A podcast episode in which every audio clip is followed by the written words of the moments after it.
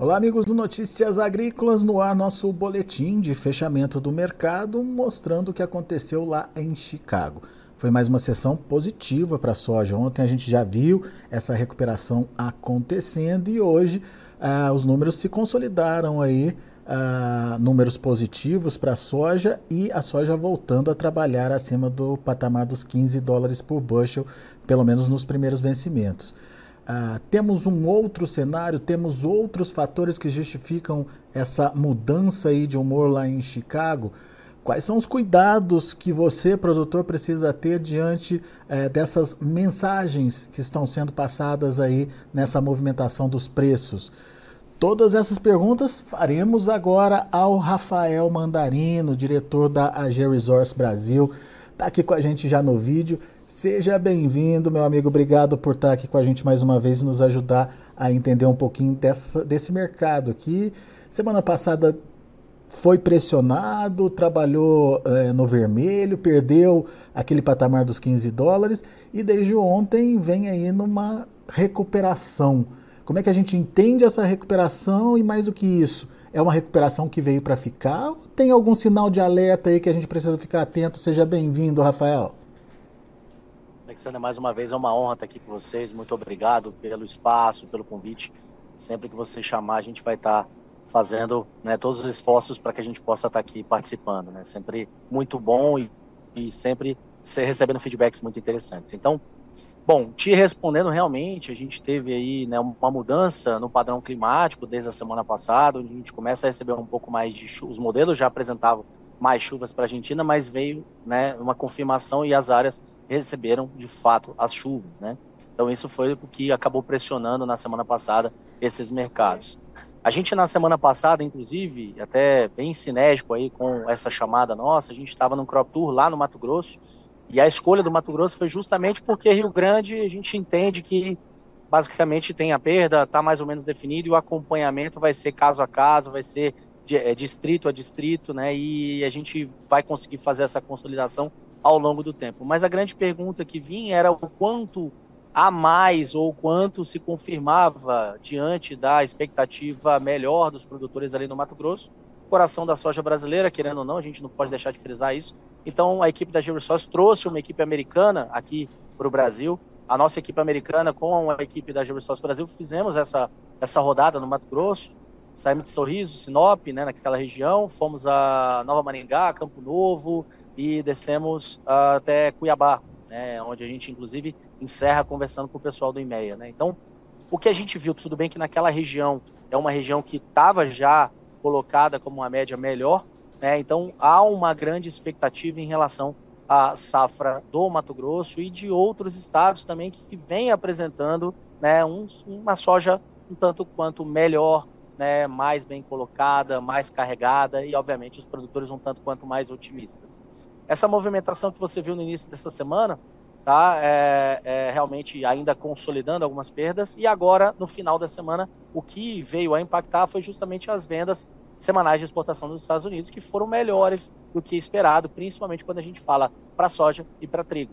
Tá? No milho até veio dentro da expectativa ali, 925 mil, né, enquanto soja veio acima, acima do 1,2 milhão, né, e o trigo acima das 500 mil, é, que a expectativa era até 500 mil. Tá? Então, é, algo que chama bastante atenção. Isso faz com que a gente também veja novas posições compradas aí dos fundos. Né? Estima-se que os fundos tenham comprado 6,2 mil contratos de trigo, 11,8 mil contratos de milho e 6,9 de soja. Tá? Então, uh, nos produtos também, é, compra, compra, compra. Tá? Estáveis no óleo, mas no farelo principalmente é, há um novo reposicionamento. Então, eu acho que os drivers realmente são mais pensando no lado de vendas semanais, grafismo mostrando positivo, análise técnica aí mostrando positivo aí, um cenário é, dá para se explicar alguns movimentos de recuperação de preço, mas chamamos a atenção, como você mesmo está ponderando, né, e nos questionou, a essa grande safra que está vindo por aqui. As chuvas estão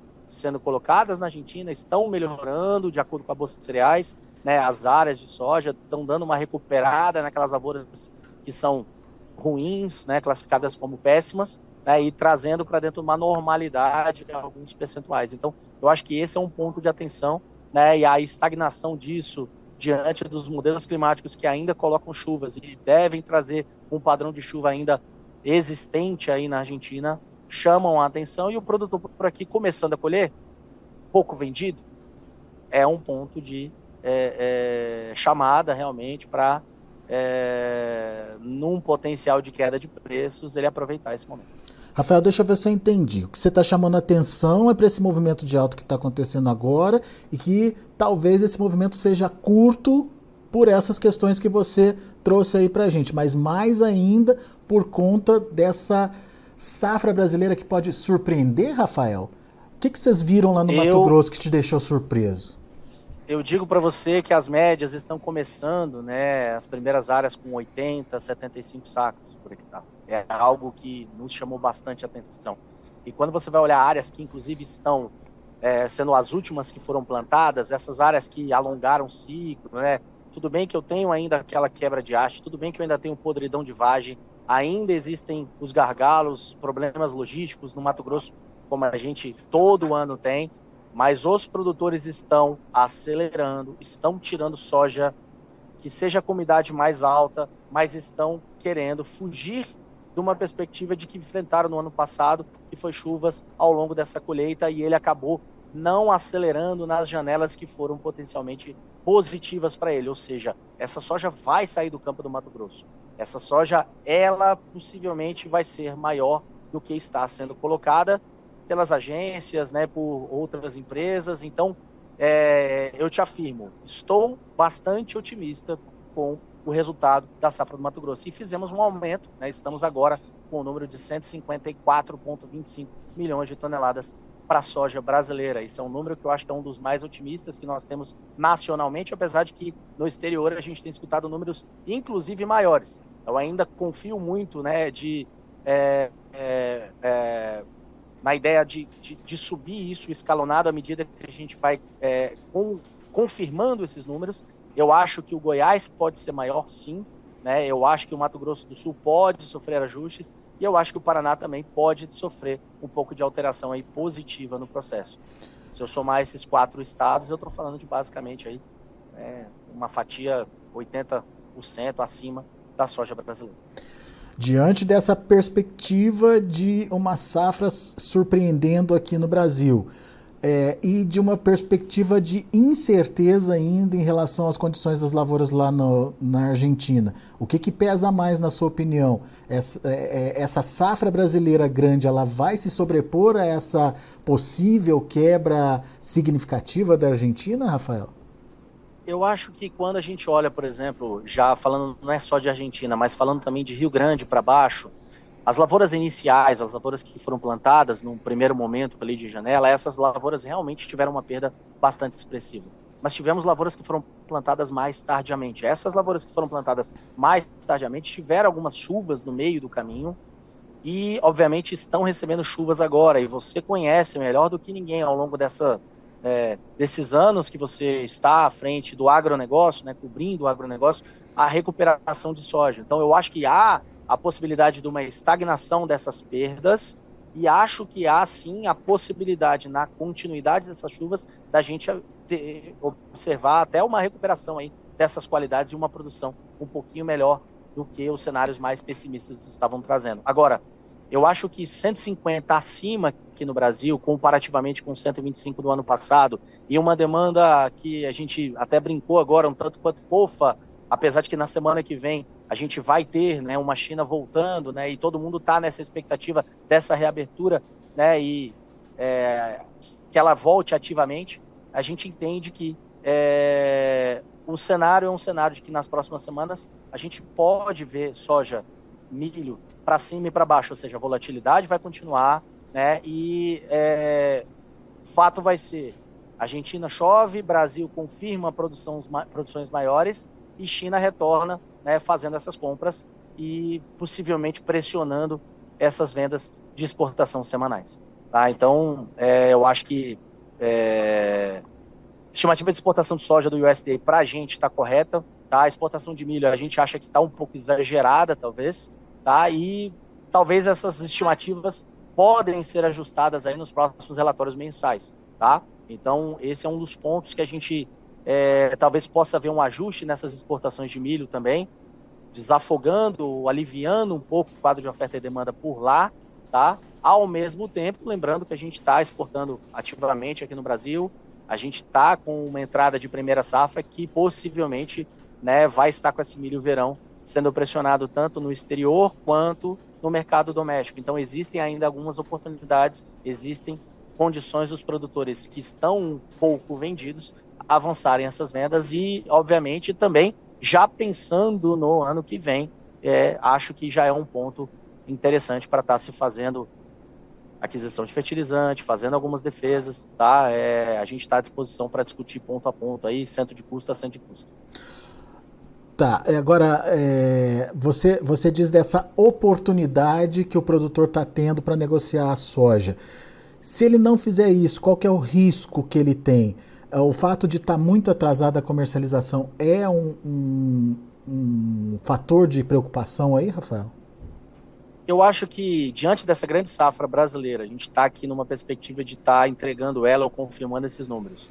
É, isso pode pressionar os preços, obviamente. Né? Então, tem produtor que espera terminar de colher para começar a vender.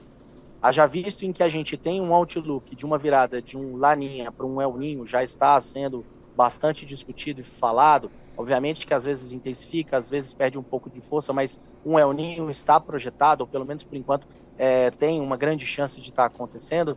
Isso tende a transformar uma produção americana para lado positivo, ou seja, uma grande safra americana também a né, uh, está no nosso radar. Isso pode fazer com que a gente tenha né, uma demanda mundial mudando né, em alguns momentos para os Estados Unidos, diante de uma safra recorde aqui também buscando soja né, sem pressa, já que essa soja vai estar amplamente disponível e as vendas, quando a gente olha, conversa com é, é, os produtores, quando a gente olha para os nossos clientes, eles estão mais vendidos do que a média dos produtores nas regiões deles. Então, isso pode fazer com que haja, né, como eu já disse aqui para você o termo, um tsunami de soja não vendida chegando no mercado, que pode, obviamente, pressionar esses preços.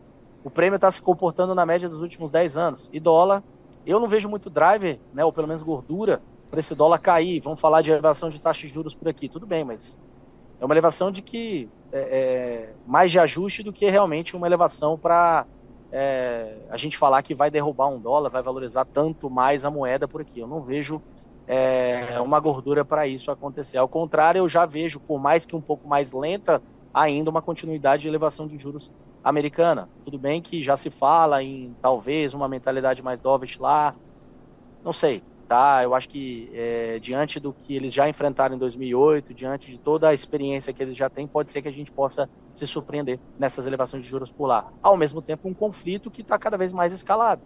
Tanques blindados estão sendo enviados para a Ucrânia, né? Estados Unidos, Portugal, Espanha, Alemanha, outros países devem se juntar, né? E mandando aí 200 blindados novos para a Ucrânia, tá combatendo, né? E tá defendendo seu território contra a Rússia vai caça também?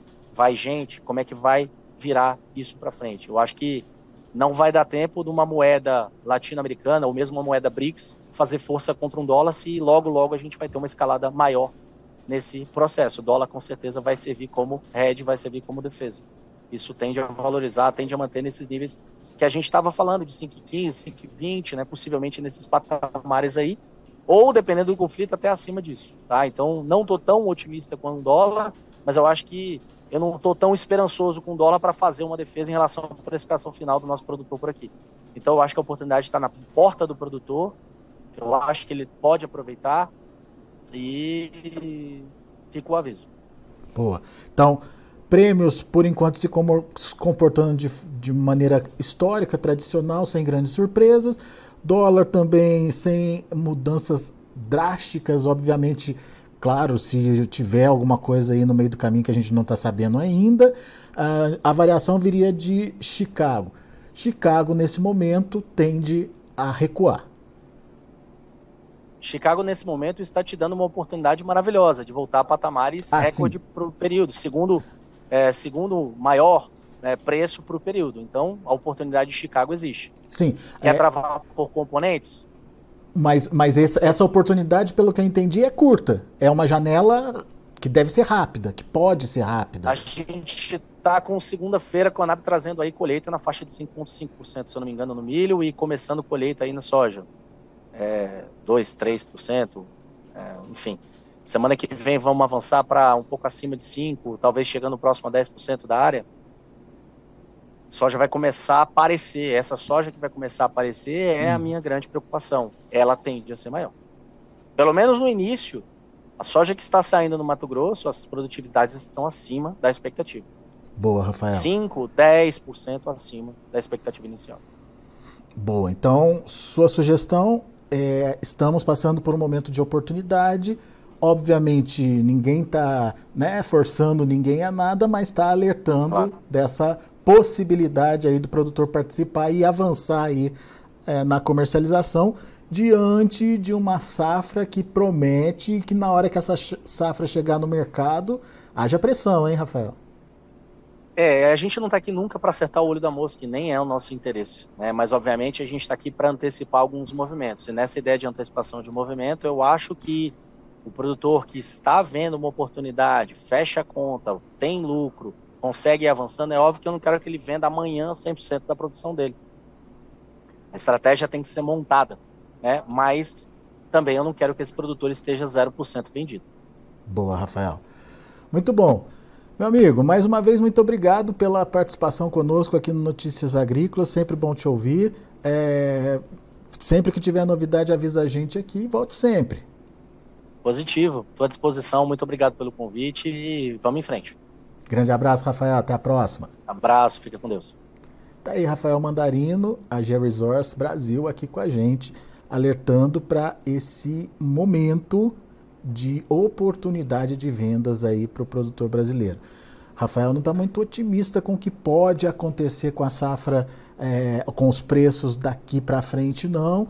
É, principalmente por conta do que ele mesmo relatou aí para a gente, ele, ele viu lá no Mato Grosso. Altas produtividades nas primeiras lavouras sendo colhidas. Isso pode ser um indício aí de uma safra que pode trazer surpresas aí em termos de volume, em termos de oferta. Então, essa é a dica do Rafael Mandarino e, claro, é, como a gente já reforçou aqui, não é nenhuma indicação para que você saia correndo para vender tudo que você tem, não. Mas para pelo menos é, entender o que o Rafael falou, se planejar, montar uma estratégia, enfim, é, provocar aí, promover aí a sua comercialização, tá bom? Então tá bom, deixa eu passar para vocês antes de encerrar aqui as cotações lá na Bolsa de Chicago. Vamos ver como estão encerrando os negócios. Para março, 15 dólares e 23 centes por bushel, 21 pontos de alta. Para maio, 15 dólares e 14 centes por bushel, 18,25 é, de alta, 18 pontos né, de alta. O julho, 15 dólares e 4 centes por bushel, 16 pontos mais 25 de elevação. E o agosto, 14 dólares e 62 centes por bushel, 13 pontinhos aí de elevação. Vamos ver o milho. Milho também trabalhando de forma positiva, março 6,82, 7,75 de alta, maio 6,80, 6,75 de elevação, julho subiu 4,75 a 6 dólares e 68 centos por bushel, setembro 6 dólares e 7 centos por bushel, subiu um pouquinho menos, 2,5 pontos de alta. Esses são os números do milho, temos também o trigo. Trigo subindo bastante, março 7,52, alta de 11,25, maio 7,60, subindo 11 pontos e meio. O julho 7 dólares e 62 centos por bushel, alta de 12 pontos e o setembro 7 dólares e 69 centos por bushel, 12 pontos e meio de elevação. São os números de finalização dos mercados lá na Bolsa de Chicago. A gente vai ficando por aqui. Agradeço a sua atenção, a sua audiência. Continue com a gente.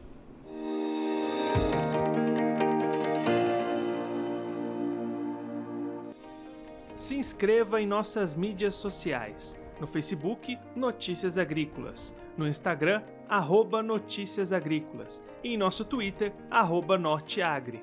E para não perder nenhum vídeo, não se esqueça de nos acompanhar no YouTube e na Twitch Notícias Agrícolas Oficial.